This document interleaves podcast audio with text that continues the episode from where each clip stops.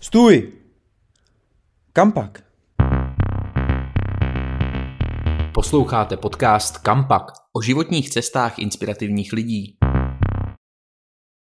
Tak ahoj, zdraví vás opět Karel Atom. Dneska je tu s náma Michal Lebduška, analytik A M O, který se zabývá vývojem vztahů mezi Polskem a Ukrajinou a zároveň se specializuje na národní identitu Ukrajiny. Dobrý den, děkuji za pozvání. My jsme vás vlastně dneska pozvali, aby jsme udělali takovou sondu do moderních nebo soudobých dějin Ukrajiny, aby jsme se vlastně podívali na národnostní identitu Ukrajinců, protože vlastně dneska se nacházíme v situaci, kdy je teda Ukrajina napadena ze strany Ruska a Rusko právě využívá pojem denacifikace jako důvod nebo příčinu toho, tím obhajuje vlastně. Obhájit vlastně, obhájit vlastně tu válku na Ukrajině. Podíváme se vlastně na, na ten vývoj Ukrajiny a podívat se možná na nějaký ty prvky toho nacionalismu, který tam kdysi byl a který je do dneška vlastně dezinterpretován a zneužíván.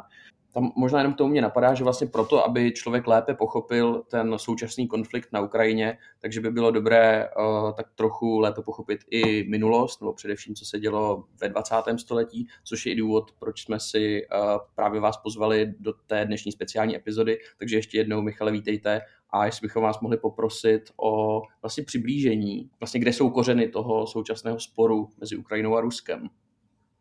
Uh, ty kořeny vůbec vztahů a konfliktů s Ruskem jsou samozřejmě velmi hluboké, to sahají ještě mnohem dál než do dvacátého století, ve kterém teda samozřejmě kulminovali. Pokud to vezmeme obecně, tak Ukrajina nebo Ukrajinci vlastně patří mezi ty takzvané, jak se říkalo třeba kdysi v nějaké té typologii národů, mezi nehistorické národy, to znamená národ, který, který historicky neměl svůj vlastní stát, neměl státnost, byť teda Ukrajinci by s tím určitě nesouhlasili, protože ti by řekli, že, že Kyjevská Rus a potom hmm. Kozácký hetmanát v sedmnáctém a v osmnáctém století byly ukrajinské státy, ale každopádně jakoby současná Ukrajina nemá tuhletu kontinuitu, na rozdíl třeba, třeba od Česka, a je to, je to v tomhletom smyslu podobný národ, jako řekněme třeba Slováci.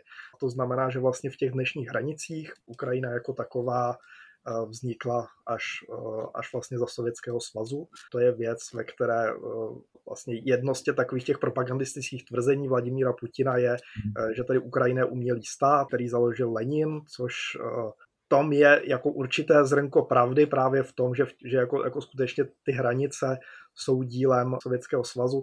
Nicméně samozřejmě Ukrajinci, Ukrajinci jsou národ, který, který existoval i předtím. A není to nějaká entita, kterou by, kterou by tady, tady založil, nebo která by vznikla, vznikla třeba právě jako díky Leninovi. To je samozřejmě nesmysl. Vlastně, vlastně tohle to znamená, že, a teď se dostáváme ke kořenům, teda jako, jako k velké části kořenů toho konfliktu, to znamená, že Ukrajina vlastně nemá nějaké jako, jako historické hranice, které by šly dál než do dvacátého století. Jediná vlastně taková historická hranice, to je ta mezi Ukrajinou a Běloruskem, která vlastně do značné míry kopíruje hranici uh, ještě historickou uh, někdy ze středověku nebo uh, z raného novověku mezi, mezi polským královstvím a litevským velkoknížectvím, uh, ale zbytek těch hranic vlastně vznikl až, uh, až ve dvacátém století. Přičemž tedy uh, vlastně ty hranice neodpovídají tomu, kde, kde historicky žili Ukrajinci. Ukrajinci žili na mnohem širší, širším území, než jaké zaujímá dnešní Ukrajina. Typicky je to třeba region Kubáně v dnešním Rusku, mm.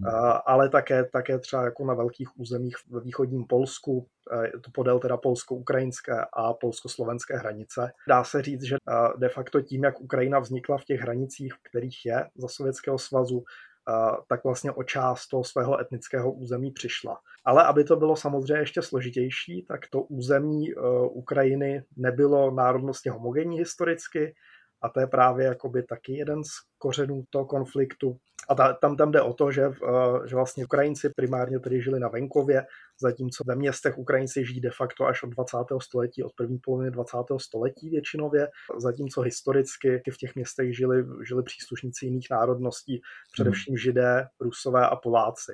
Takže vlastně právě jakoby kvůli tomuhle tomu si to území nárokují, nebo historicky nárokují jiné národy, určitě jako území Ukrajiny za, za nedílnou součást svých dějin považují třeba Poláci, jsou to teda samozřejmě i Rusové. A v případě Rusů teda tam ještě hraje roli jedna klíčová věc, a to je vlastně takový ten klasický narrativ ruské historie, který nezačíná v Moskvě, ale začíná Kyjevskou Rusí. To znamená, že vlastně ten klíčový historický spor je také o to, čím byla Kyjevská Rus, co to vlastně bylo za stát, a, a jestli teda to byla nějaká kolébka, řekněme, řekněme jako ruského nebo, nebo ukrajinského národa, a uh, jestli tedy Kyjev v tomhletom smyslu v tom středověku byl, byl teda ruské nebo, uh, nebo ukrajinské město.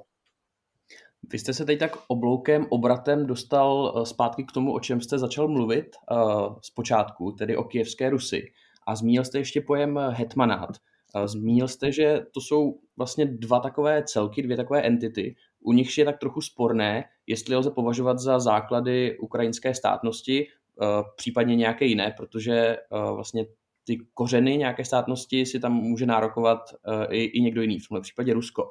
Mohli byste ještě trochu, jak, jak to říct, možná stručně objasnit, v čem tahle ta kontroverze nebo ta nejednoznačnost spočívá, jak u Kyjevské Rusy, tak u hetmanátu. Proč by se to dalo nebo naopak nedalo považovat za základ ukrajinského státu? Tak u té Kyjevské Rusy je to samozřejmě jasné, protože to byl stát, prostě jehož centrum bylo v Kyjevě, a který byl na, na území, na území teda z velké části dnešní Ukrajiny, ale samozřejmě nejen, nejen zahrnoval i území dnešního Běloruska. Můžete nám přiblížit, v jaké době zhruba se pohybujeme, když mluvíme o Kyjevské Rusi? No, pokud mluvíme o Kyjevské Rusi, tak to, tak to je tedy středověk, tedy nějaké první tisíciletí, až vlastně, vlastně de facto do roku dvanáct set čtyřicet, kdy byl Kyjev dobyt Mongoly, a vlastně tehdy se definitivně Kyjevská Rus rozpadla. A, a tehdy se vlastně jakoby to těžiště, zase pak záleží na těch jakoby interpretacích, které se liší. Ukrajinci by řekli, že to těžiště se potom přesunulo na západ Ukrajiny, to znamená do uh, Halíčsko-Volynského knížectví, které považují za nástupce právě Kyjevské Rusy, zatímco Rusové té své tradiční interpretaci považují za nástupce Moskvu a říkají, že vlastně jakoby to těžiště se přesunulo do Moskvy a vlastně Moskva je právě dědicem Kyjevské Rusy. A potom, co se týče tedy toho hetmanátu, dá se tahle ta entita považovat za nějaký základ státnosti pro Ukrajinu? Určitým způsobem ano, protože hetmanát je klíčový v tom, že tam se de facto začala formovat jakási, dá se říct, protonárodní identita Ukrajinců už vlastně v tom raně moderním období. Tady teď mluvíme o sedmnáctém osmnáctém století, s tím, že vlastně jakoby, jakoby ten hetmanát byl sice jakoby po většinu období autonomní součástí Ruska, nebyl to vyloženě samostatný stát, ale byl vlastně, vlastně spravovaný jinak než zbytek Ruska v tomhletom období. A tam je ta zásadní věc, je v tom, že vlastně, vlastně ten hetmanát měl vlastní lokální ukrajinské elity. A to je právě jako, jakoby věc, která nějakým způsobem teda formovala určitou jako místní identitu, v té době samozřejmě ještě ne národní v tom, v tom jako dnešním slova smyslu, ale začalo, začaly tam nějaké takovéhle jakoby zárodky vznikat. Takže z tohoto hlediska vlastně je tohleto období pro Ukrajinu klíčové. Když se potom dostáváme do toho dvacátého století a třeba právě v období první světové války, když se rozpadaly říše tehdejší, tak spoustu států dostalo možnost na sebeurčení, včetně třeba Československa. Jak na tom byla Ukrajina v průběhu první a následkem první světové války? Uhum, Ukrajina ještě, ještě předtím, než tady vznikl Sovětský svaz v roce devatenáct set dvacet dva, tak Ukrajina se pokusila vlastně o, z, o získání nezávislosti jako jeden z mnoha států v Evropě v té době. Ten první pokus tedy se datuje ještě do, do roku devatenáct set sedmnáct, teda do období revoluce v Rusku, kdy v, tehdy v Kyjevě byla založena takzvaná centrální rada, což byla taková jako, jako ukrajinská vláda, která postupně se dostala k tomu, že vyhlásila nezávislost, tím, že tedy se snažila, snažila tedy ovládnout to území dnešní Ukrajiny. A tam platí to, co jsem říkal už předtím, vlastně jako historicky Ukrajinci nebo etnicky ukrajinské území je širší než dnešní Ukrajina. To znamená, že vlastně jakoby tady, tady ten ukrajinský stát, který se jmenoval Ukrajinská lidová republika, tak ten si nárokoval vlastně širší území, než jaké tady má dnešní Ukrajina. Pro tu Ukrajinskou lidovou republiku je hrozně důležitá jedna věc, a to je ta, že ona vznikla na území Ruského impéria, což není celá Ukrajina, protože vlastně, vlastně před první světovou válkou část Ukrajiny na západě byla součástí Rakousko-Uherska, byly to regiony Haliče, Bukoviny a Zakarpatské Ukrajiny. A vlastně na těchto těch území zase po rozpadu, po rozpadu Rakousko-Uherska v roce devatenáct set osmnáct byla vyhlášena takzvaná Západoukrajinská lidová republika, která pro změnu zase bojovala o tu svou nezávislost Poláky. A vlastně jakoby pro Ukrajince je tohleto období klíčové z toho hlediska, že oni tedy to území neudrželi poměrně rychle, teda tuhletu by státnost ztratili, nebyli schopni udržet města v Kyjev, třeba drželi jen velmi krátce, právě kvůli tomu, že v tu dobu vlastně většinově v Kyjevě nežili Ukrajinci. Nicméně tam ta jakoby důležitá věc je, je to, že oni tehdy vlastně prohlásili oficiálně sloučení těchto dvou států, které vznikly právě na troskách Ruského impéria a Rakousko-Uherska. A došlo k takovému jako, jako prvnímu v té době jako vlastně symbolickému sjednocení Ukrajiny, že fakticky to území vlastně jako neovládali z velké části. Což bylo teda v té širší podobě, než vlastně je Ukrajina dnes, jak ji známe. Ještě tam byly nějaké ty jako součásti Ruska, řekněme. A... No oni tak, oni si, oni si to území nárokovali, ale samozřejmě to neznamená, že ho jako, jako fyzicky ovládali. Hmm. Uh, to ne, no, v té době. Uh, nicméně, jak říkám, jako z toho symbolického hlediska, jako to první vlastně sjednocení Ukrajiny uh, po té, co byla rozdělená vlastně, vlastně mezi, mezi ty dva státy, tak je to, tak je to důležité. A, ale tohle to se neudrželo a právě i po první světové válce zůstala Ukrajina nakonec rozdělená mezi čtyři státy. Uh, Sovětský svaz, tedy Polsko, Československo a Rumunsko a vlastně, vlastně v těch dnešních hranicích, tak jak ji známe, tak, tak těm se dostala až po druhé světové válce právě, právě v důsledku vítězství, vítězství Sovětského svazu. Jak vypadala ukrajinská otázka možná ještě v meziválečné době? Do, došlo tam k nějakým změnám ve dvacátých letech, když, když potom tedy vznikl oficiálně Sovětský svaz, nebo k větším změnám vlastně došlo, co se týče Ukrajiny, až po té druhé světové válce? Mm. Tam, tam už v tom meziválečném období došlo ke klíčovým změnám a my to musíme trošku rozdělit, hmm. protože tam máme právě jakoby na jedné straně Sovětský svaz a na druhé především teda Polsko, součástí kterého byla většina toho zbytku Ukrajiny. Byla to teda území Haliče a, a Volhyně, což zase byly dva různé regiony, protože Halič byla součástí Rakouska, zatímco Volhyň byla před první světovou válkou ruská. S tím, že tedy vlastně ve dvacátých letech se, pokud mluvíme tedy o Sovětském svazu, tak ve dvacátých letech se rozvíjelo ukrajinské národní hnutí, podobně jako v jiných částech Sovětského svazu, kdy oficiálně tedy byla zahájena politika tzv. Korenizace, čili podpory vlastně těch místních národů, jejich hnutí. V některých případech, typicky třeba ve střední Asii, byly dokonce jako jako v podstatě ty národy jako, jako skoro vynalézány, jako, jako, jako za pomoci etnografů. V případě Ukrajiny tohle neplatilo, nicméně jako, jako ty ukrajinské elity nebo to ukrajinské hnutí bylo podporováno ze začátku, ale to platilo jenom někdy do roku devatenáct set dvacet devět, kdy byla zahájena násilná kolektivizace. Mm-hmm. V důsledku toho byl, byl zničen ukrajinský venkov. Hmm. A je to jasně, vlastně jakoby, jakoby jedna z těch věcí, která vedla k tomu uh, hladomoru z let devatenáct set třicet dva třicet tři, ve kterém zemřeli nějaké tři čtyři miliony Ukrajinců. Ale hmm. zároveň spolu s tím, uh, takže vlastně, vlastně jakoby tohleto hnutí, které se rozvíjelo ve dvacátých letech, bylo zlikvidováno ve třicátých letech. Nicméně uh, spolu s tím došlo ještě k nějakým k, k dalším procesům, které jsou podobně důležité. Za prvé je to to, o čem jsem mluvil, tedy historicky ukrajinská města nebo města na území Ukrajiny nebyla národnostně historicky ukrajinská. To se změnilo v tomhletom období v důsledku industrializace velké v Sovětském svazu a migrace, vlastně velké migrace lidí z venkova do měst.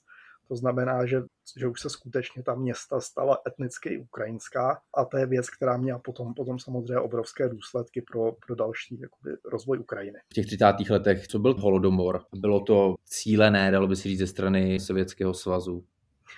Holodomor byl uh, uměle vyvolaný hladomor, který tedy nepanoval, nebo pod tím pojmem Holodomor si ho samozřejmě spojíme s Ukrajinou, ale hmm. obecně ten hladomor nepanoval jenom na území Ukrajiny, ale také, také v jiných oblastech Sovětského svazu. Hodně postihl třeba Kazachstán nebo Jižní Rusko. Nicméně ten rozdíl je jakoby do značné míry v tom, že na Ukrajině měl i určité národnostní konotace.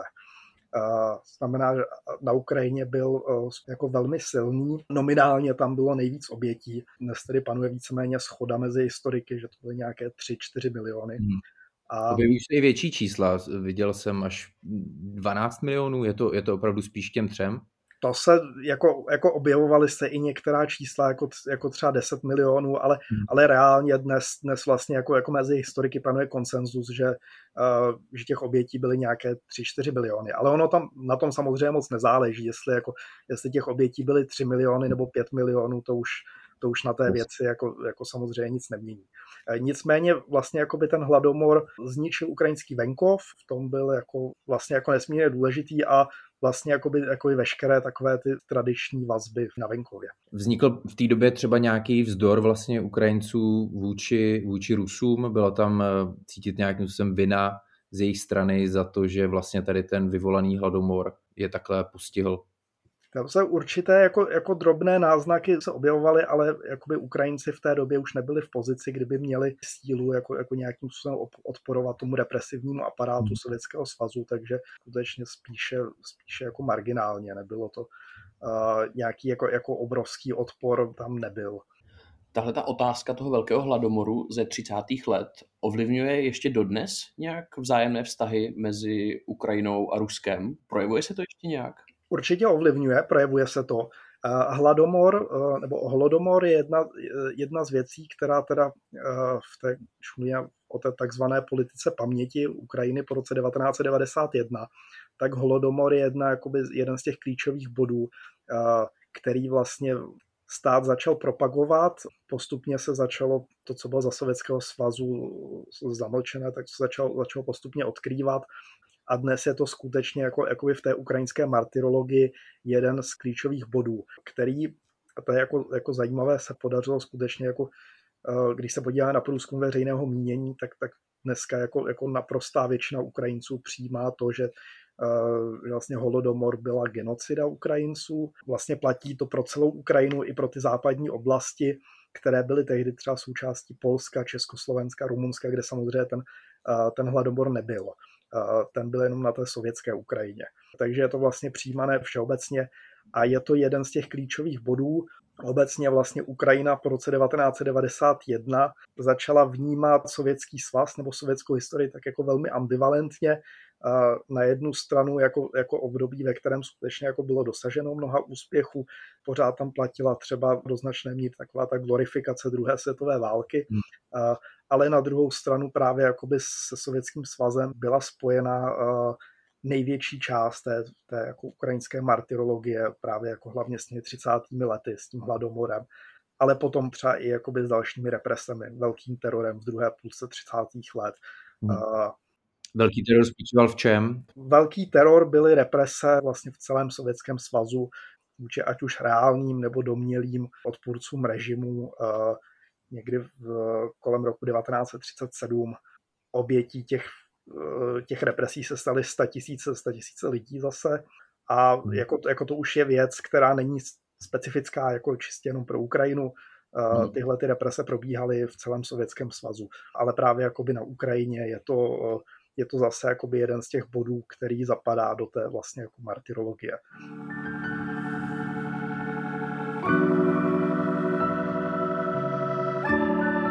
My jsme se teď tak na té pomyslné časové ose ze třicátých let po hladomoru a velkém teroru dostali k období druhé světové války. Mohl byste nějak vysvětlit nebo přiblížit, jakým způsobem se do dějin Ukrajiny zapsalo nacistické Německo? Druhá světová válka obecně je jako asi takovým právě jako s těmi třicátými lety nejtragičtějším obdobím v historii Ukrajiny. Vlastně když si, když si spočítáme tedy ten hladomor a veškeré ty represe třicátých let, připočteme k tomu oběti druhé světové války, kterých bylo nějakých šest až sedm milionů na, na území Ukrajiny. Ukrajina ztratila jeden z největších podílů obyvatelstva za války spolu s Polskem a Běloruskem, snad po Baltím také. Takže jakoby v tomhletom smyslu Ukrajina skutečně utrpěla obrovským způsobem a je to teda jedna z největších obětí války. S tím, že zase to dědictví je vnímané poněkud rozporuplně, protože na jednu stranu jako existují takové ty jako, jako klasické mýty nebo určitá jako klišé sovětská velké vlastenecké válce, vlastně jako válce, která trvá jen od roku devatenáct set čtyřicet jedna do roku čtyřicet pět. To se podařilo Ukrajině postupně nějakým způsobem teda eliminovat. Dneska jakoby v tom diskurzu, nebo minimálně z toho oficiálního státního diskurzu tyhle, ty, tyhle ty věci zmizely.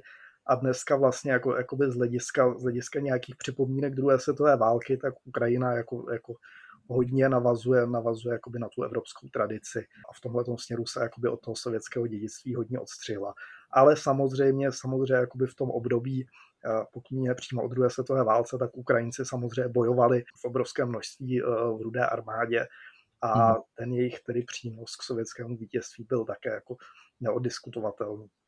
Když se tam poprvé vlastně prohnalo nacistický Německo, využili nějakým způsobem tady ty národnostní otázky ve svůj prospěch, řekněme negativnímu postoji Ukrajinců vůči Sovětskému svazu a vůči tomu, že jim vlastně zabraňoval v vytvoření vlastní státnosti? Vůči Sovětskému svazu příliš ne, nicméně trochu, ale jako, jako zase ne v nějaké, v nějaké jako obrovské míře, ale trochu byly využívány tyhle ty elementy na západní Ukrajině, té, která byla teda hlavně součástí Polska. Vlastně jakoby na západní Ukrajině, hlavně v Haliči, díky tomu, že to byla součást Rakouska před první světovou válkou, kde normálně fungovaly politické strany a ještě před první světovou válkou tam bylo zavedeno všeobecné volební právo pro muže, takže jakoby mnohem svobodnější region, takže tam bylo jako, jako mnohem více roz, vlastně rozvinuté ukrajinské národní hnutí, i když původně tedy jakoby vzniklo v té centrální Ukrajině, ne, ne jako na západě. Tak, tak vlastně jakoby, jakoby tohleto svým způsobem trochu jakoby bylo využité k tomu, že jako, jako ti Ukrajinci z západní Ukrajiny reálně mnohem více jako bojovali o nezávislost a, a byli ochotní tedy, tedy nějakým způsobem kolaborovat s Němci právě jakoby, jakoby s cílem toho, a, aby nějakým způsobem teda tu nezávislost získali. No. A to znamená, že už od začátku byly vytvářeny Nebo, nebo hned na začátku byly vytvořeny dvě jednotky v rámci, tedy v rámci německé armády, takzvané prapory Roland a Nachtigall, mm-hmm. ze kterých se potom, potom třeba dále jako rekrutovali lidé, kteří byli součástí toho partizánského hnutí ukrajinské povstalecké armády. Méně tahle ta podpora jakoby trvala jen velmi krátce, protože vlastně jakoby, jakoby Ukrajinci, radikální frakce Organizace ukrajinských nacionalistů pod vedením Stepana Bandery v roce devatenáct set čtyřicet jedna po vpádu tedy Německa do Sovětského svazu vlastně bez, bez jakékoliv dohody tedy s Němci vyhlásila ve Lvově ukrajinskou nezávislost. Jak na to reagovali Němci na vyhlášení nezávislosti ve Lvově? Oni samozřejmě tu nezávislost neuznali a oni právě jako by ti ukrajinští nacionalisté tak jako trochu chtěli, počítali s tím, že, že Němce předběhnou a jako Němci budou muset jako, jako uznat teda nějaký jako fakt právě toho vyhlášení, vyhlášení Ukrajiny, což se nestalo. Oni vlastně jako by všechny, všechny ty lidi, kteří zatím stáli, zatkli. Co se stalo se Stepanem Banderou v tuhle tu chvíli?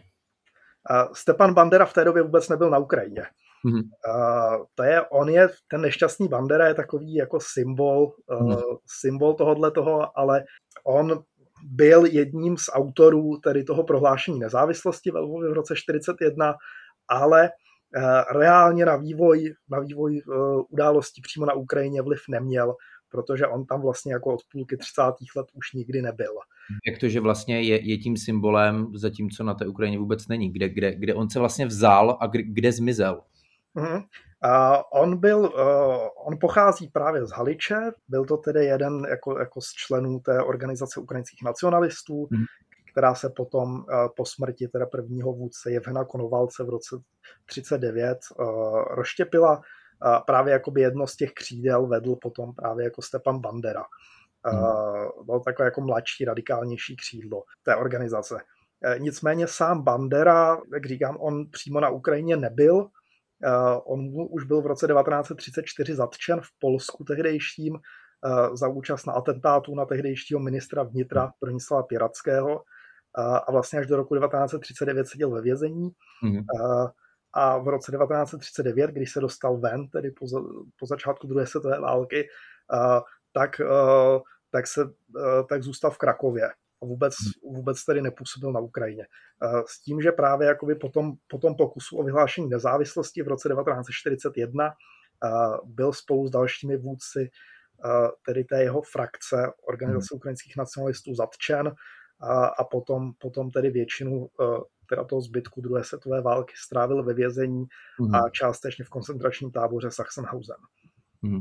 Zmínil jste několik uh, jmen, pojmů, možná i dalo by se mluvit i o nějakých milnících třeba, ale když se bavíme o ukrajinské povstalecké armádě, o Organizaci ukrajinských nacionalistů, padlo jméno Stepan Bandera, tak hrají tyhle ty pojmy nebo jména ještě nějakou zásadní roli dodnes i po více než sedmdesáti letech od druhé světové války?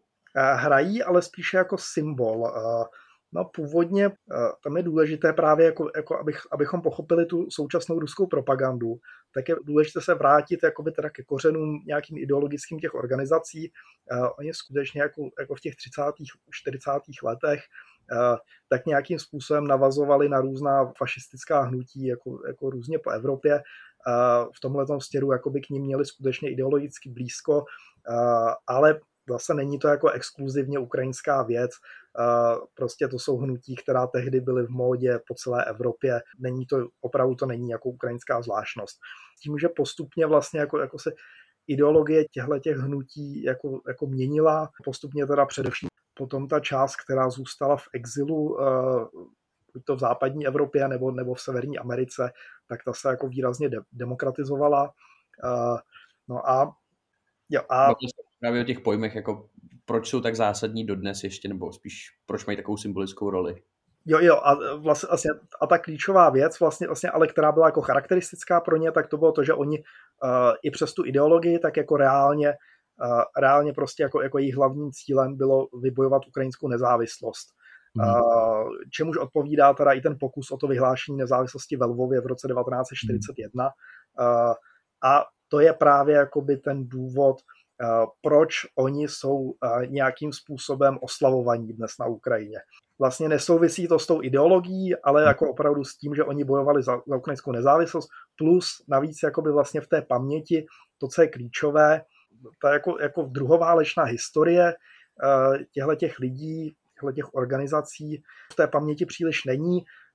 Naprosto jakoby klíčová součást jako, jako dnešní Ukrajině vlastně té paměti, té partizánská válka se sovětskou vládou už po druhé světové válce, která pokračovala až někdy, až někdy do konce padesátých let, jako, jako do, určité, do určité míry, kdy oni skutečně jako, jako, jako bojovali, bojovali na, zá, na západní Ukrajině. Tohle to je ta věc, která, která tam vlastně jako, jako v té symbolice a jako v té paměti hraje jako by skutečně, skutečně jako nejvýraznější roli. Dalo by se teda říct, že nějakým způsobem vytáhli vlastně to dobré z té snahy o nějakou nezávislost a vlastně se zapomněli takový ty temnější stránky, viz třeba volyňský masakr a podobné události, které se odehrály na západní Ukrajině.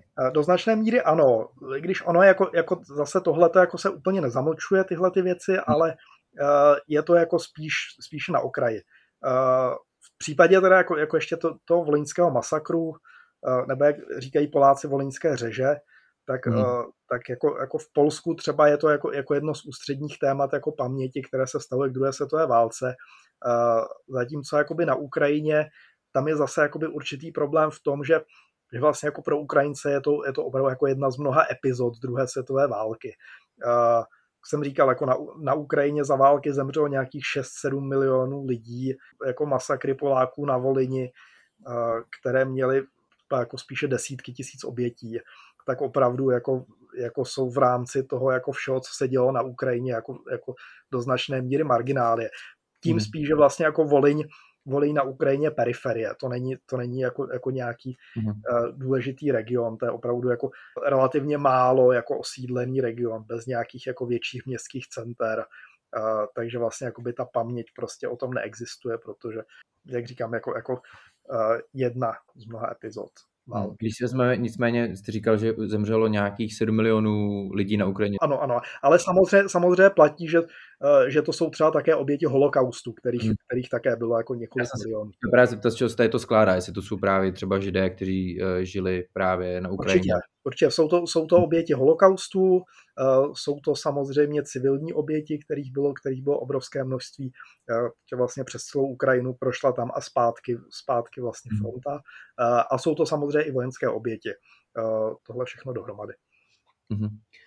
Když jsme se bavili ještě právě o, o období druhé světové války, tak dalo by se říct, že právě v téhleté době se rodí nebo zrodily nějaké kořeny těch dnešních argumentů, té Putinovy argumentace o nutnosti denacifikace, že vlastně ta samostatná Ukrajina pochází z těch, řekněme, fašistických kořenů, nebo dalo by se to třeba interpretovat tak, že ta tehdejší snaha z těch čtyřicátých let byla v duchu účel světí prostředky a když je to potřeba, tak proti Sovětskému svazu se třeba spojíme s nacistickým Německem jen, aby to přineslo nezávislost. Je tohleto právě to, to jádro té proklamované dnešní denacifikace? Ono to s tím trošku souvisí, nicméně, nicméně samozřejmě jakoby to, co, to, co opakuje Putin a rus, ruská propaganda, tak to jsou vlastně jakoby de facto, to je de facto jako, jakoby tradiční sovětská rétorika, která, která právě jakoby odkazuje na druhou světovou válku, která spočívá v tom, že vlastně jako kdokoliv je proti nám, tak je vlastně jako fašista a když je fašista, tak to znamená, že, jako, že to je člověk, se kterým prostě jako, jako se nebavíme a, a je to jako náš nepřítel. Hmm. A, a jako, jako v případě Ukrajiny to má samozřejmě ještě mnohem, mnohem jako širší, širší konotace, protože prostě Rusové považují, považují Ukrajinu jako, jako svým způsobem za, za jako součást svého vlastního státu, za vlastní jako za nějaké jako vlastní území a to znamená, že to znamená, že vlastně jako kdokoliv, kdo teda nějakým způsobem jako, jako se staví za jako ukrajinskou nezávislost, kdo jako bojuje o nezávislou Ukrajinu, která je nějakou jako, jako v tom ruském vidění jako, jako nějakou anomálí, tak je vlastně jako fašista. Hmm. Ale že nejsou nutně kvůli například Banderovi, banderovcům, ukrajinským nacionalistům, které možná tomu Rusku třeba mohou dávat nějaký, jak to říct, jako argument do ruky, ale nálepku. nálepku, ale je to spíše tím, že je to zkrátka taková obecná nálepka, obecná formulace, která se pak hodí na použití proti, proti nějakým nepřátelům. Určitě, určitě je to tak. Je to přesně, přesně jako, jako ten pojem, pojem prostě fašisté, jako fašismus se používá vůči jako komukoliv, jako jakémukoliv, jako, ať už reálnému nebo domnělému nepříteli a má to skutečně jako, jako velmi, dlouhou, velmi dlouhou tradici. Pokud ještě mluvíme tedy o tom Banderovi, Banderovcích, tak to je ještě, ještě také jako, jako zajímavé v tom smyslu, že, že právě jako by ten pojem Banderovci, tak to do značné míry jako vytvořila právě sovětská propaganda, protože uh, jsme říkali, jako sám Bandera vlastně v období jako za druhé světové války na Ukrajině nebyl. Uh, reálně jako na to, co tam dělo, jako, jako, jako přímý vliv neměl, ale právě jakoby ta, ta sovětská propaganda z něj udělala takový jako symbol a vlastně, vlastně jakoby ten pojem Banderovci uh, byl tak jako, jako, jako obrovským způsobem demonizovaný. A uh, vlastně to, že dneska na Ukrajině je to částečně jako přijímané, dneska tedy, tedy už víc, uh, že se to přijali jako za něco vlastního, tak to je jako, jako určitým způsobem jako důsledek právě téhleté propagandy, kdy ti Ukrajinci vlastně jako si řekli nejdříve teda na západní Ukrajině, hlavně jako pro Lvov to platilo jako typicky, kterému se jako ještě přezdívalo Banderštát, tak vlastně jako, jako oni to přijali za své a řekli, jo, když nám říkáte, že jsme jako banderovci, tak, tak jo, tak teda, tak teda jsme a jsme na to hrdí. Jo, ale jako, jako vychází to skutečně jako hlavně z téhleté propagandy. S tím, že tady jakoby platí, že ono samozřejmě i na Ukrajině ten Bandera je jako velmi rozpolplná jako postava, vychází to i z té jako, jako sovětské propagandy, pomalu se to vnímání mění, nicméně, nicméně jako pořád vlastně ještě mm-hmm. někdy si pamatuju, jsem viděl nějaké průzkumy naposledy z roku dva tisíce devatenáct nebo kdy, tak, tak vlastně jako, jako třeba Stepana Banderu vnímala pozitivně asi jako zhruba, jenom asi jako třetina Ukrajinců. Takže, hmm. takže opravdu jako, jako i na Ukrajině je to, je to velmi rozporuplná postava a jako pro srovnání, jestli to pamatuju dobře, tak v tom průzkumu třeba pozitivněji vyšel, vyšel třeba Leonid Brežněv. Hmm. Takže, takže opravdu jako, jako to není tak, že by tahle ta hnutí, jako přímo Stepan Bandera nebo jakékoliv jiné postavy jako s tím spojené, byly jako, jako na Ukrajině adorovány nějak jako nekriticky. A, ale je to skutečně vnímané jako, jako velmi rozporuplně. A to, že dneska je to jako více přijímané, tak je právě jako spíše důsledek té ruské propagandy.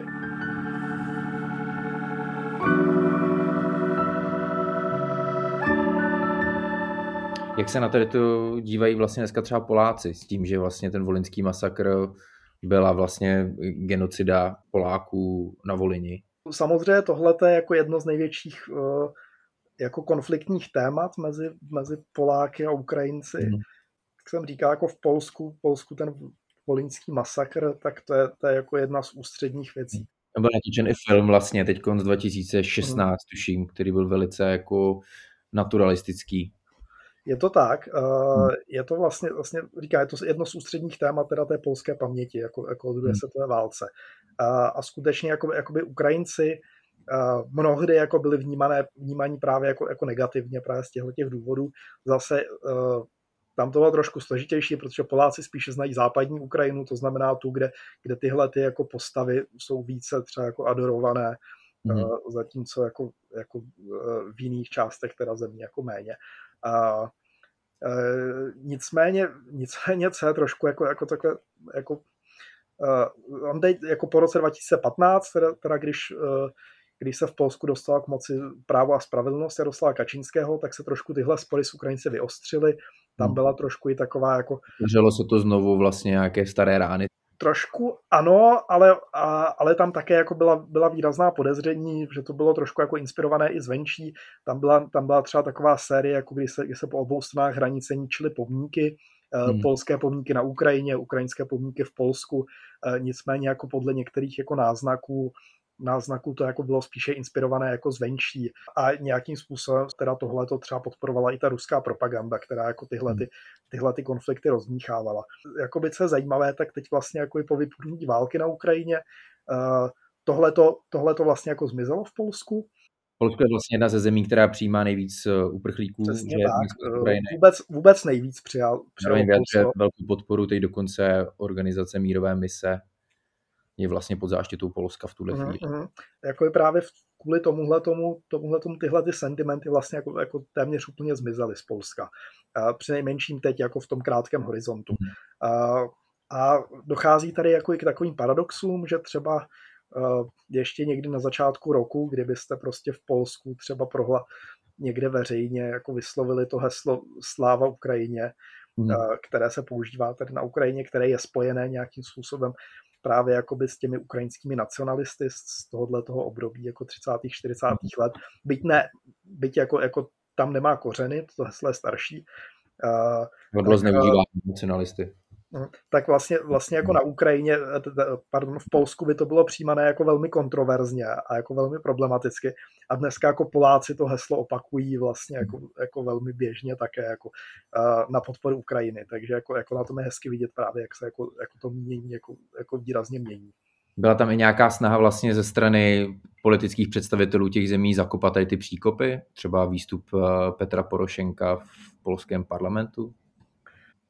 Oni tam určitý, určité jako snahy byly dlouhodobě, uh, nicméně, nicméně tam jako právě velkým zlomem byl ten rok dva tisíce patnáct, kdy v Polsku vyhrálo volby Právo a spravedlnost, uh, kdy se skutečně jako, jako předtím, předtím ty spory uh, existovaly, ale jako, jako byly spíše utlumené, uh, řešilo se to hodně třeba na úrovni historiků. Mm-hmm. Byl, existovala jakoby vzájemná komise historiků, která, která se jako zabývala těmi problémy a právě jako, jako po roce dva tisíce patnáct se tyhle, tohle téma jako hodně vyostřilo a, a v té době vlastně jako, jako Ukrajinci, byť jako, jako pro Poláky někdy nešikovně ta rétorika jako, jako, jako nebyla, nebyla úplně úplně jako, jako, jako dobrá vždycky, nicméně jako Ukrajinci se nějakým způsobem jako snažili trošku navázat dialog v těchto těch věcech, věcech i třeba jako, jako vyjádřit teda nějakou lítost, nějaké jako omluvy. Petro Porošenko, když byl na jedné z návštěv v Varšavě, tam nebyl, tam byl mnohokrát, ale hmm. tak na jedné z těch návštěv třeba jako, jako přinese květy k pomníku právě jako obětí tě, těch volyňských masakrů hmm. a těchto těch gest tam bylo jako relativně hodně, ale jako víceméně z té polské strany polské strany jako nebyly vyslyšené. Že právě jako Právo a spravedlnost se snažilo trošku jako zneužívat tahle ta témata. Ale jak říkám, to, to teď jako, jako v momentě, kdy vypukla válka, válka na Ukrajině, kdy Rusko zaútočilo, tak, tak tohle to jako fakticky, fakticky zmizelo z veřejného prostoru. Na to jsem se právě chtěl zeptat, jestli teď ta současná válečná situace, kdy, dejme tomu, kdyby se dalo mluvit o tom, že Polsko a Ukrajina teď uh, mohou identifikovat nějakého, řekněme, společného nepřítele, tak jestli to může přispět k zahlazení těchto historických sporů mezi Polskem a Ukrajinou. Určitě může a uh, samozřejmě, samozřejmě tam jako hraje, hraje obrovskou roli uh, tohleto, to je, to je jako, jako, jako nějaký společný nepřítel, tak to je samozřejmě jako, jako, jako obrovsky silný jednotící prvek. Uh, ale já si myslím, že tam hraje roli ještě jedna věc, naprosto klíčová, a to je právě jakoby, uh, ten obrovský příliv uprchlíků z Ukrajiny do Polska uh, a nějaký, nějaký jako, jako širší vzájemný jako mezilidský kontakt uh, mezi těmi lidmi, uh, který jako vždycky samozřejmě por, jako přispívá k nějakému porozumění lepšímu. To, že se nějakým způsobem teda jako prohlubí nějaké jako mezilidské vztahy, ono i předtím jako Ukrajinců v Polsku bylo hodně, Nicméně, nicméně to byla jako ekonomická migrace a oni se jako spolu, spolu moc nestýkali, jako Poláci s těmi Ukrajinci, kteří tady byli. Jako přicházejí čistě pracovat a jako běžný Polák takového Ukrajince potkal třeba jenom jako prodavače v obchodě nebo něco takového. Zatímco teď se jako ty kontakty právě díky těm uprchlíkům skutečně prohlubují a pomáhá to, myslím si, jako, jako zahladit, zahladit třeba i tyhle ty problémy, zbavit se nějakých stereotypů nebo předsudků.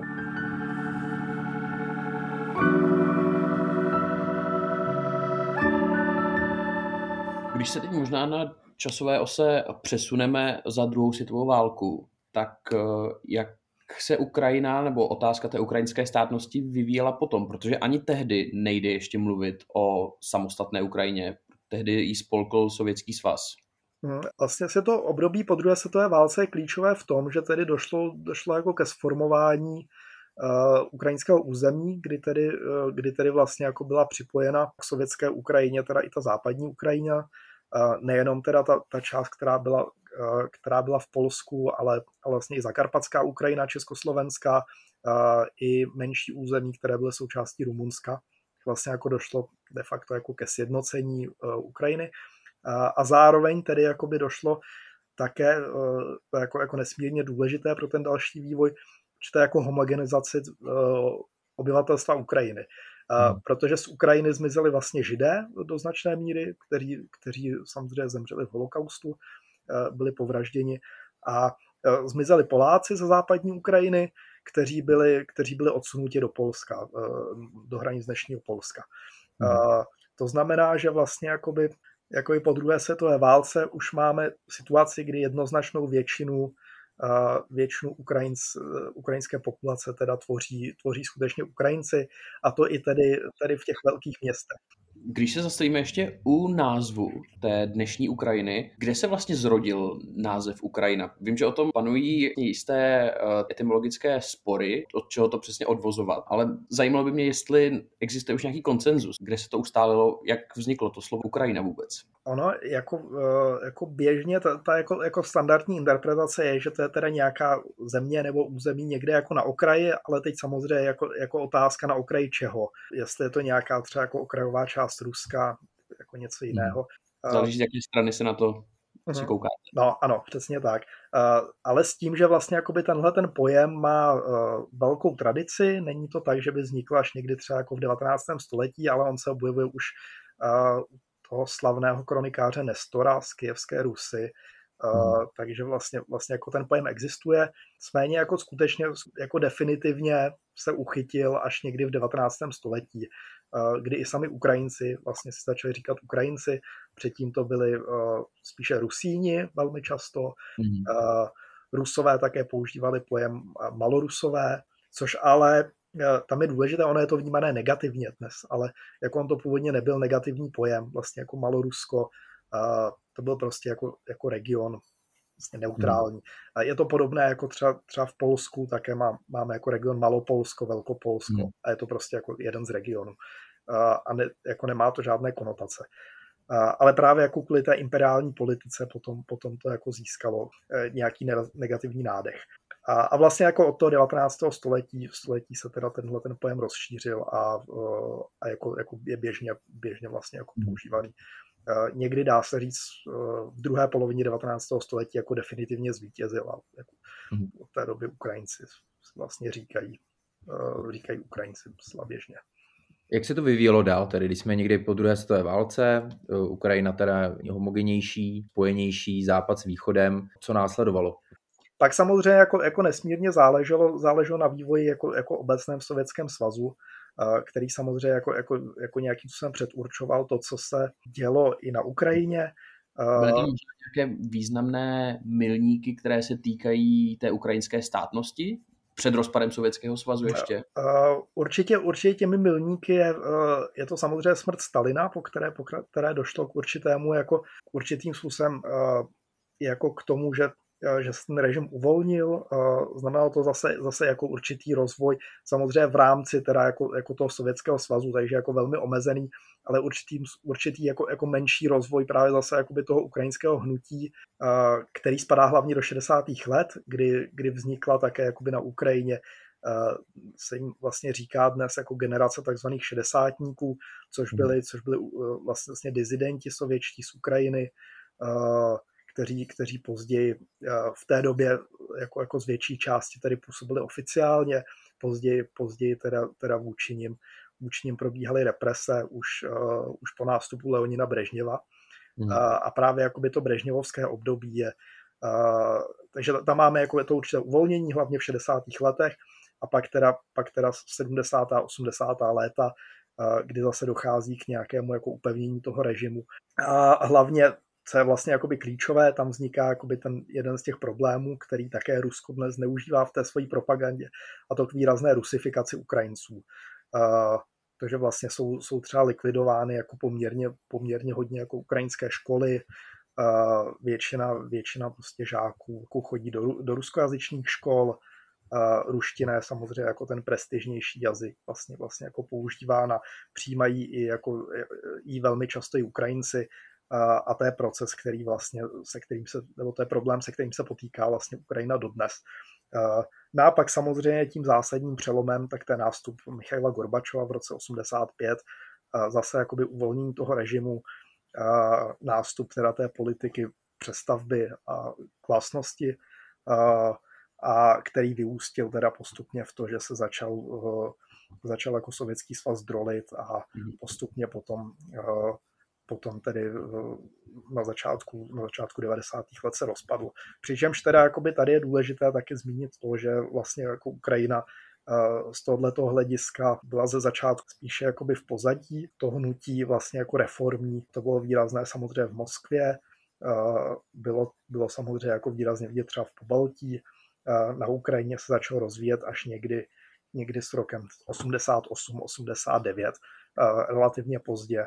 A i třeba jakoby vyhlášení nezávislosti také jako, jako na Ukrajině přišlo, uh, nepřišlo jako úplně hned, ale až uh, v létě devatenáct devadesát jedna, až vlastně jakoby po tom neúspěšném pokusu o puč v Moskvě. Takže to nebylo jako třeba Pobaltí, které jako celé vyhlásilo nezávislost dříve, ale na Ukrajině to bylo vyloženě až v reakci teda na to dění v Moskvě.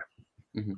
My se určitě teď ještě v dalších otázkách a minutách dostaneme k té konečně samostatné Ukrajině. Já teď jenom jsem se tak zarazil, když jste před chvílí mluvil o rusifikaci a o ničení škol a podobně. Chtěl jsem se jenom ujistit, jako v jaké době k tomu zhruba docházelo, protože v jednu chvíli, když jste tohleto řekl, tak mě tak vlastně jako skoro až zamrazilo, protože jsem si najednou nebyl jistý, jestli když jste zmínil ničení škol a, a rusifikaci a podobně, jestli mluvíme o roce dva tisíce dvacet dva nebo, nebo o nějaké době uh, během Sovětského svazu, tak jenom jestli byste mohli upřesnit. Jo, jenom, jenom samozřejmě tady nejde o fyzické ničení škol. Uh, jo, ale, ale, ale to zamrazilo, až když... Skutečně o jejich, o jejich jako, jako rusifikaci. Ono takhle, zase jakoby tyhle, ty, tyhle ty věci mají zase, zase jako mnohem širší kořeny. Uh, třeba jako ukrajinština jako taková, tak byla, podléhala výrazným represím jako, jako ještě za ruského impéria v druhé půlce devatenáctého století, uh, kdy, bylo, kdy byla třeba jakoby zakázána veškerá publikační činnost v ukrajinštině. Uh, Potom tohleto, tohleto trochu převzal Sovětský svaz, kde na jednu stranu jako, jako byla část oficiálních publikací v ukrajinštině v rámci teda jakoby, jakoby té Národní republiky, ale byla to spíše marginální část a jako většina třeba publikací a jako všeho byla, byla vlastně jako v ruštině. Pokud jde o to školství, tak to je vlastně jakoby, ona je to záležitost hlavně těch opravdu jako sedmdesátých, osmdesátých let, opravdu jako výrazně. Nicméně zase jakoby tohle to začalo někdy v padesátých letech už, kdy došlo v Sovětském svazu k reformě školství a, a to se týkalo nejen Ukrajiny, ale vlastně jakoby všech republik. Hodně na to doplatilo třeba Bělorusko, které je jako extrémně rusifikované dodnes. A vlastně jakoby ta reforma spočívala v tom, že vlastně dříve ti žáci chodili do škol podle, podle toho, jaké byly národnosti a zatímco, zatímco tedy, tedy potom si mohli dobrovolně jakoby vybrat, do které školy budou chodit. No a protože ruština byla oficiální jazyk Sovětského svazu, byla mnohem prestižnější, jako otevírala cestu třeba ke kariéře a tak dále, tak vlastně jakoby, jako v uvozovkách dobrovolně vlastně rodiče postíhali, postíhali vlastně jakoby ty žáky do ruských škol a vlastně jako skončilo to tím, že, že jako naprostá většina teda dětí na Ukrajině chodila, chodila do, do ruských škol a jako těch ukrajinskojazyčných bylo naprosté minimum. Mm-hmm. A ještě před chvílí mi vlastně vyvstává na mysli jedna otázka. Když jste zmínil Brežněva, hrálo nějakou roli v Sovětském svazu nebo v jeho vztahu k Ukrajině to, že on se, pokud se nepletu, na území dnešní Ukrajiny narodil? On se narodil skutečně na území Ukrajiny, nicméně, nicméně jako ono zase jako ty informace jsou trošku rozporuplné. Někde se objevovaly si nějaké jako jeho starší dokumenty, kde byl uváděný jako Ukrajinec, nicméně on byl národností Rus, pocházel z ruské rodiny, narodil se v dnešním Dnipru, jestli se nemýlím. Jako, jako obecně to, že jakoby s Ukrajinou byli spojeni nejenom Brežněv, ale třeba, třeba Nikita Chruščov byl také jako výrazně spojený s Ukrajinou, který byl vlastně tajemníkem Ukrajinské sovětské socialistické republiky po určitou dobu. Tak uh, Ukrajina byla vlastně součástí toho jádra Sovětského svazu spolu, spolu s Ruskem a Běloruskem a v tomhletom smyslu uh, bylo jakoby také důležité v tom, že vlastně jako, jako část Ukrajinců se podílela teda na řízení celého Sovětského svazu. Když mluvíme o tomhletom období, tak je potřeba jakoby pamatovat i na tohleto, hmm. že vlastně jako Ukrajinci nebyli jenom ti, kteří nebyli jenom nějak, nějací dizidenti, třeba nebyli to ti partizáni třeba na západní Ukrajině, ale velká část jakoby skutečně se podílela jako na řízení Sovětského svazu. Poměrně dost členů politbyra byla právě jako třeba z Ukrajiny, tohle Ukrajinci, nicméně byla to spíše jako ta rusifikovaná teda, teda část Ukrajinců, která třeba jakoby s tím národním hnutím jako neměla, neměla příliš jako, jako společného a pochopitelně jakoby, jako nezastávali zájmy, zájmy Ukrajiny, ale celého Sovětského svazu. Takže jsme teď probrali období vlastně po druhé světové válce a dostáváme se do devadesátých let, kdy Ukrajina konečně tedy získala samostatnost, suverenitu. Jak se to vyvíjelo pro Ukrajinu? Jaký byl její vztah k západu, vztah k Rusku? Jaký byli její političtí představitelé? Asi jako pro Ukrajinu po roce devatenáct set devadesát jedna, kdy vyhlásila nezávislost, tak jsou vlastně klíčové takové jako dvě tendence, bych řekl. Za prvé to, že, že teda Ukrajina se vyvíjí postupně jako pluralitní země, a na rozdíl od Ruska, od Běloruska se tam nerozvinul teda, teda autoritářský režim. Hmm. A to znamená, že Ukrajina dodnes, dodnes měla Uh, kolik uh, špět, má sedmého prezidenta dneska už, uh, což je třeba jako obrovský rozdíl proti, proti třeba Bělorusku, které má jako jediného. Vlastně jako třeba, třeba na Ukrajině jako díky tomu se podařilo třeba to, že, že Ukrajina dodnes vlastně jako měla jenom jednoho prezidenta, který by vládl dvě volební období. Uh, všichni jako, jako, jako vždycky prohráli uh, ty druhé volby, pokud teda kandidovali. Takže to je, to je jako jedna tendence a druhá klíčová tendence je teda zahraničně politická, kdy vlastně jakoby Ukrajina nějakým způsobem uh, samozřejmě zůstávala blízko Ruska, ale nějakým způsobem jako lavírovala někde mezi.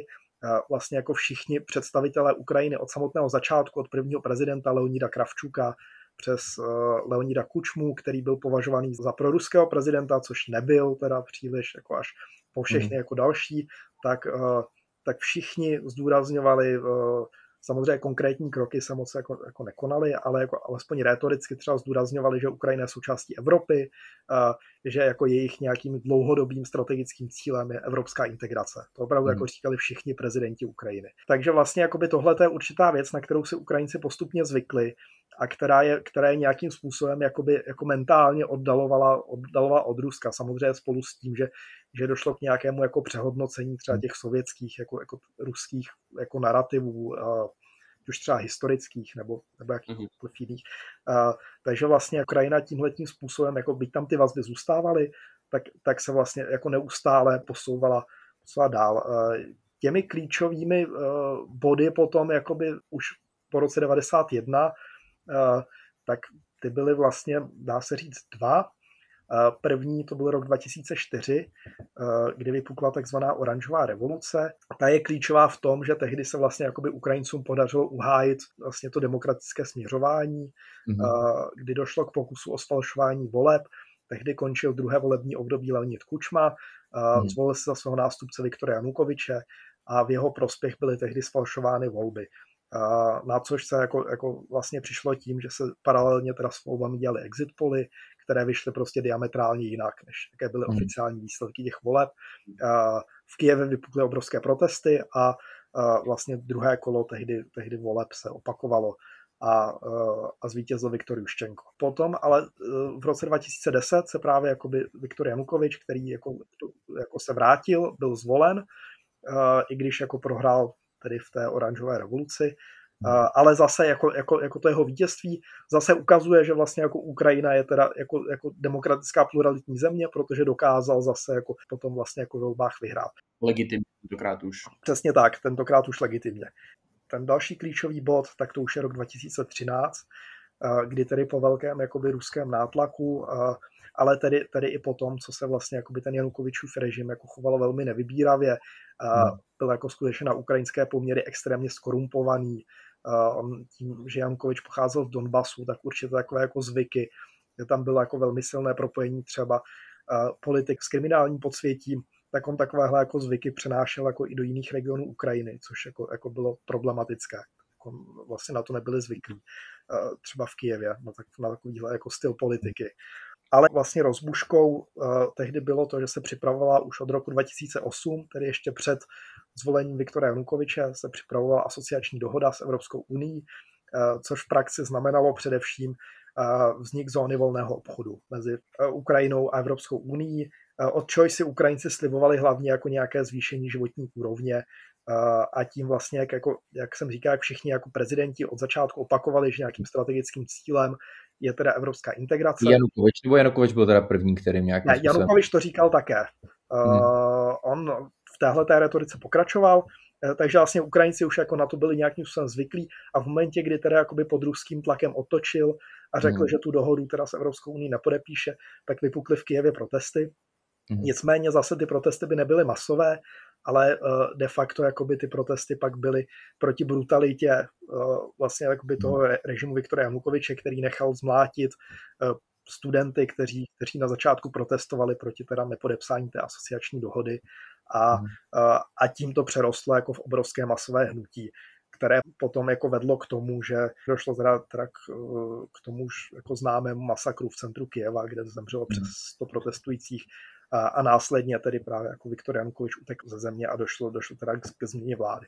Čehož pak využilo Rusko a, a vlastně anektovalo Krym a zahájilo teda válku v Donbasu.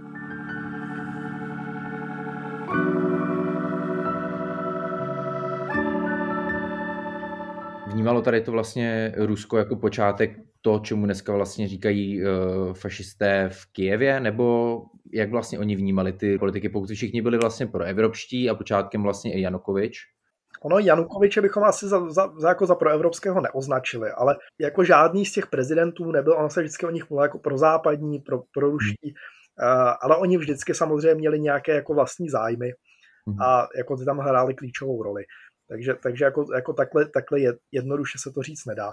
Uh, nicméně jako určitě právě v tom svržení Viktora Janukoviče na Majdanu, který tehdy byl v Kyjevě, uh, tak tam jsou určité kořeny té rétoriky teda o těch nacistech jako na Ukrajině, uh, pak o té teda nutnosti jako denacifikace Ukrajiny. A tam nebyla vůbec ta rétorika viděná třeba v devadesátých letech? Ne, ne, ne, ne. ne. Vlastně, vlastně tyhle, ty, tyhle ty konflikty... Uh, Oni se začínali vyostřovat za vlády Viktora Juščenka po té oranžové revoluci v roce dva tisíce čtyři, kdy došlo teda k některým jako krokům, třeba to, že Viktor Juščenko dal třeba posmrtně právě Stepanu Banderovi a dalším významnému představiteli tohoto hnutí Romanu Šuchevičovi titul Hrdina Ukrajiny, nejvyšší státní vyznamenání vlastně jako na Ukrajině. Jak to bylo vlastně přijímáno?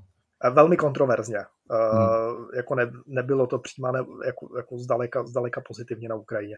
A on to potom, potom vlastně jako, jako Viktor Janukovič odvolal hmm. tohleto ocenění. To není jako, jako zdaleka jediná věc, tam bylo těch sporů více, třeba, třeba v roce dva tisíce devět bylo třísté výročí bitvy u Poltavy, hmm. kdy, se, kdy se Ukrajinci spoj, spojili vlastně ukrajinský tehdy hetman Ivan Mazepa se švédským králem proti Rusům.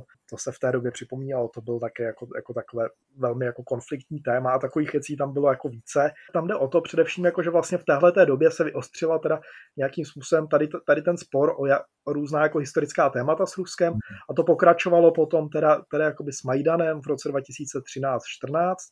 A tady právě už jsou ty kořeny, to, to o čem jsem mluvil, vlastně ty kořeny toho, že na Ukrajině jsou teda ti nacisté, Mm. že je potřeba, potřeba teda Ukrajinu denacifikovat a to zase jako odkazuje teda k té sovětské rétorice teda, teda o fašistech, kteří jako, jako kdokoliv je nepřítel, jako, jako taky vlastně jako fašista.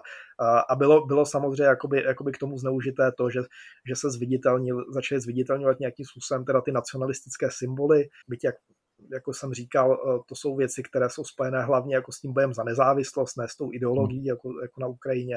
A nicméně, nicméně jako začalo se to v nějaké jako určité míře objevovat a, a ta propaganda toho samozřejmě jako, jako zneužila. A tam patřilo třeba i strhávání soch Lenina a nahrazování Stepanem Banderou? Je to a tak na západní Ukrajině? Ne, nedoš, k tomu nedošlo. K, svrš, k strhávání soch Lenina ano, nicméně ne na, na západní Ukrajině, protože tam už nebyly. Tam byly, tam byly svrženy už v devadesátých letech. Aha. Takže jakoby, jakoby ty pomníky Lenina a vůbec ta dekomunizace celá, jako, jako, jako které došlo po roce, v roce dva tisíce patnáct, eh, tak ta se týkala hlavně centrální, východní a jižní Ukrajiny, západní téměř vůbec. A pomníků Stepana Bandery moc nepřibylo, jako, jako nějaké jednotky, ale jako z nějaké jako místní iniciativy. To, to jako samozřejmě nebyla nějaká jako státní politika, to prostě si někde, někde třeba obec nebo město si to jako, jako, jako rozhodlo. A, ale jako, jako největší vlna právě jako, jako stavění těchto těch pomníků, to vůbec není období po Majdanu, ale to jsou zase jako, jako po roce dva tisíce. A, hmm. Takže vlastně jako to s tímhletím vůbec nesouvisí tyhle tendence. Jak je to třeba reálně s nacionalismem na Ukrajině dneska? Pokud vlastně vezmeme, že tady to je vlastně vyloženě buď bráno jako symbol, jak jsme říkali, vlastně odtržené od té ideologie. Ruskem je to bráno zase jako důkaz o nějaké jako fašizaci té současné ukrajinské vlády. Mají nějaké místo v zastoupení jako politickém nacionalisté na Ukrajině? Určitě mají a nicméně tady s tímhletím pojmem je potřeba v případě Ukrajiny pracovat jako velmi opatrně. Mm. A když o sobě sami Ukrajinci řeknou, že jsou nacionalisté, tak z toho nic nevyvozovat, protože vlastně jakoby ten pojem na Ukrajině znamená něco jiného, než jak ho vnímáme my. Uh, oni se vnímají, bych to možná přirovnal k tomu, oni se vnímají jako nacionalisté třeba tak, trochu jako v takovém tom smyslu, jak je to slovo používané v anglosaském světě. To znamená více jako více to odpovídá jako u nás třeba pojmu vlastenec, patriot, uh, než jako našemu pojmu nacionalista. Ale samozřejmě, samozřejmě to neznamená, že tam neexistují nějaké jako, jako extrémní prvky, nějaké extrém, extremistické organizace. Samozřejmě existují, včetně, včetně třeba jako skutečných neonacistů, hmm. uh, ale je to prostě jako, jako marginální zastoupení, které je prostě podobné jako všude, všude v Evropě. To znamená, jako vyloženě se nedá říct, že by na Ukrajině jako jako skutečně se štířil nějaký extremismus. Nebo něco jsou v parlamentu třeba, nebo mají nějakým způsobem zastoupení tady ty radikální pravicoví? Uh, nemají. Uh, nejvíce, uh, nebo, nebo je tam možná, pokud vím snad možná jako jeden poslanec, který byl zvolený v jednomandátovém obvodu, ale, uh, ale jako, jako nemají, strana žádná v parlamentu není. Uh, oni opravdu, opravdu, i když jako, jako probíhaly volby, tak, tak ty strany většinou nebo i jejich třeba prezidentští kandidáti měli jako naprosté minimum hlasů, většinou se nedostávali do parlamentu. Jedinou výjimkou byl rok dva tisíce deset, kdy se do parlamentu dostala nacionalistická strana Svoboda s nějakými deseti procenty. Uh, to byla opravdu jako jediná výjimka za celou, za celou jako historii Ukrajiny. Nicméně v roce dva tisíce čtrnáct už zase jako volby prohrála, uh, získala nějakých necelých pět procent, takže nepřešla.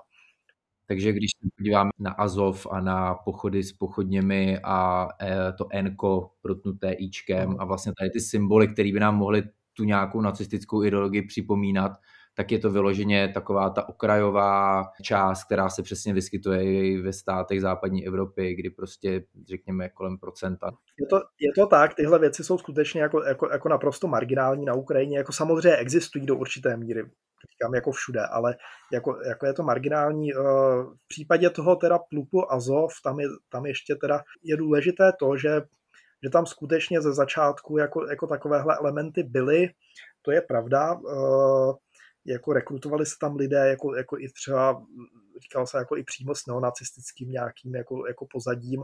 Hmm. E, nicméně tam je důležité jako, jako pamatovat na to, že tyhle ty jednotky, nejenom jako Azov, ale jako i spousta dalších, tak v roce dva tisíce čtrnáct vznikly jako na dobrovolné bázi, jako vlastně lidé, kteří v té době, kdy vlastně jako Ukrajina neměla de facto armádu, ta jako, hmm.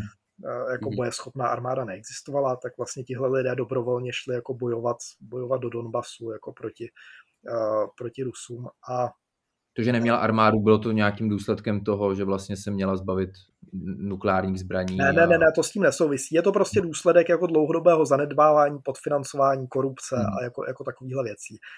Uh, no ale právě jako, jako pokud jde o ty dobrovolné jednotky, tak vlastně on, oni byli potom, potom postupně jako začleněny buď to mm. přímo do armády, nebo do národní gardy, což jsou zase jako jednotky, které mm. patří jako pod ministerstvo vnitra, a byly do značné míry jakoby z těchto těch extrémních, jako extremistických jako prvků jako očištěny. To znamená, mm. že dnes jako třeba ten Azov, pokud mluví konkrétně o něm, tak, tak dnes a v roce dva tisíce čtrnáct jsou úplně jako jiné jednotky, které spolu jako, jako v podstatě jako téměř nesouvisí, jako, jako kromě toho názvu spolu nemají téměř nic společného. A jako nedá se pochopitelně vyloučit, že tam nějací takoví lidé jako nezůstali, ale jestli, tak je to jako naprosté minimum. Není to jako...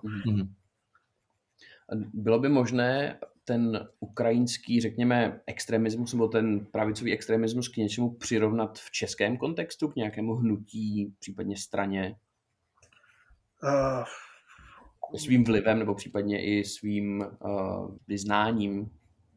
Uh, no, tam skutečně jako záleží, záleží, co to je za konkrétní jako organizace, že jakoby vlastně, uh, vlastně na Ukrajině máme jednak ten jako tradiční ukrajinský nacionalismus, který se odvolává k nějakým těm kořenům teda v těch třicátých, čtyřicátých letech, uh, který je výrazně jiný třeba od neonacismu, který, který se začal objevovat až jako relativně nedávno. Uh, takže tyhle ty věci jako musíme, musíme jako opravdu rozlišovat. Co se týče nějakého vlivu, uh, jo, tak jako, jako třeba neonacisté na Ukrajině, tak to bude na úrovni třeba dělnické strany, jako v Česku, opravdu jako, jako naprosto, Vandaz, naprosto jako marginální. marginální. Zase opět tady skupina. Přesně mm. tak. Takže vlastně dneska samozřejmě se může stát to, že dochází k nějaké vlastně nálepkování, paušalizaci banderovců, ať už to dělal prezident Zeman, který měl vlastně tu přestřelku s Ukrajinisty pár let zpátky, pokud se nepletu, ty různé dopisy, které se vyměňovaly. Vy jste zaznamenal nějak tady tu kauzu? Určitě, ano, dělal jsem to. Ne, nebyl jste jeden z těch, co posílali ty dopisy? Uh, nebyl, nicméně, nicméně znám, znám také ty lidi, kteří... A tam taky došlo vlastně teda, jestli to správně chápu, k nějakému paušalizování. Dá se to považovat možná za zjednodušování? Zjednodušování. Určitě, ono, ono vlastně jako, jako by ta kauza přímo jako vychází z té sovětské rétoriky, z té vlastně jako komunistické propagandy, která přesně jako cokoliv na Ukrajině, jako cokoliv nepřátelského, jako, jako vlastně nazývala tedy těmi banderovci. Hmm. Takže to jako vycházelo, vycházelo vlastně jako z těchto tradic. Hmm. Když jsme ještě probrali tuhle tu českou stopu, tak teď už se doopravdy blížíme k, ke skoro úplnému závěru. Na závěr chtěl bych se ještě zeptat, to, že Rusové tedy označují jako důvod té invaze, nebo jak to sami oni interpretují ve velkých uvozovkách, říkám speciální operace, tak to, že za tu příčinu označují tu, nebo za ten důvod označují denacifikaci, do jaké míry to lze považovat za legitimní, nebo do jaké míry Tou, pod tou záminkou a nálepkou té denacifikace můžou Rusové dál pokračovat v tomhletom, řekněme, imperialistickém tažení? No, on je to samozřejmě nějakým způsobem jako rétorika dovnitř Ruska, naprosto nesmyslná samozřejmě, která, která jako, jako legitimitu má naprosto nulovou. A to říká jako, jako nějací neonacisté na Ukrajině, to je naprostá jako marginálie, S tím, že, s tím, že v případě Ukrajiny jako tahle ta nálepka je ještě o to směšnější, když si vezmeme třeba to, že současným jako prezidentem Ukrajiny je Volodymyr Zelenský, který je Žid, který má hmm. jako židovské kořeny, přímo se k tomu hlásí. Takže jako, jako i třeba z tohoto hlediska je to jako, jako opravdu směšné. Hmm. Dobře, a finálně teda vlastně ta otázka, kterou, jak jsme se probrali historii Ukrajiny a snažili jsme se to vlastně najít nějaké paralely k dnešní situaci, dalo by se tedy říct za dnešní situace, že vlastně dochází ke zneužívání historie, k ospravedlňování války? Určitě dochází, je to právě primárně teda, teda ta určitá tím se jako retorika, která, která vychází z té sovětské tradice a potom teda jako, jako, jako, jako která pokračovala i v Rusku. Nějakým způsobem je tam jako, jako zneužívána retorika, jako, jako, která se používá ve vztahu k druhé světové válce. Uh, to je poměrně jako, jako výrazná tady ta linka, uh, vždycky právě jako, jako, jako o těch neonacistech. Ale nicméně tam je jako důležité říct teda i to, že tuhle tu linii využívá i Ukrajina, zase jako v obráceném smyslu, v pozitivním. To znamená, že jakoby, jakoby Ukrajinci používají některé pojmy, které používal Sovětský svaz vlastně jako ve vztahu k druhé světové válce, které ti lidé jako na Ukrajině samozřejmě také znají. Jsou to takové věci jako třeba to, že, že prezident Zelenský udělil některým městům na Ukrajině jako ten titul město hrdina, což je jako, což je jako, jako prostě evidentně odkazuje jako k nějaké, k nějaké vlastně jako sovětské tradici. To, že třeba Rusové jsou nazýváni, nazýváni jako, jako, jako Ukrajinci, a objevuje se to teda, teda jako i v oficiálních zprávách třeba jako ukrajinské armády, v nějakých projevech, uh, i v médiích se to objevuje jako velmi často. Takové ty pojmy jako uh, v ukrajinštině to bude zaharbniky, uh, či to, to co je v ruštině zachvatčiky, čili ti jako, jako nájezdci, okupanté, vlastně jako němečtí, to je ten pojem, který se používal jako ve vztahu k Němcům. Tak to třeba jako Ukrajinci velmi aktivně využívají právě jako zase pro své účely. Možná ještě taková úplně osobní prognóza na, na úplný závěr. Kdybyste to měl odhadnout, jak dlouho myslíte, že ta válka nebo ten konflikt současný na Ukrajině může ještě trvat? To já si netroufám, netroufám odhadovat. Může jako opravdu trvat, může skončit jako, jako za pár dní, může, může trvat ještě velmi dlouhou dobu. Já, skutečně jako těžko říct. E, nicméně, nicméně jako je zcela evidentní to, že, že teda jako Rusko nedosáhlo těch svých cílů, které si vytyčilo. E, mimo jiné kvůli naprosto ne, jako nerealistickým očekáváním, které mělo. E, a dostává se jako do velkých problémů. Tak, e, tak uvidíme, jestli jako třeba tyhle ty jako problémy jako Ruska k něčemu, k něčemu jako zásadnímu povedou ve vývoji té války nebo ne. Michal Lebduška, analytik Asociace pro mezinárodní otázky, odborník, který se zaměřuje na země východní Evropy. Michale, moc krát děkujeme za vaše odpovědi. Děkuji za pozvání.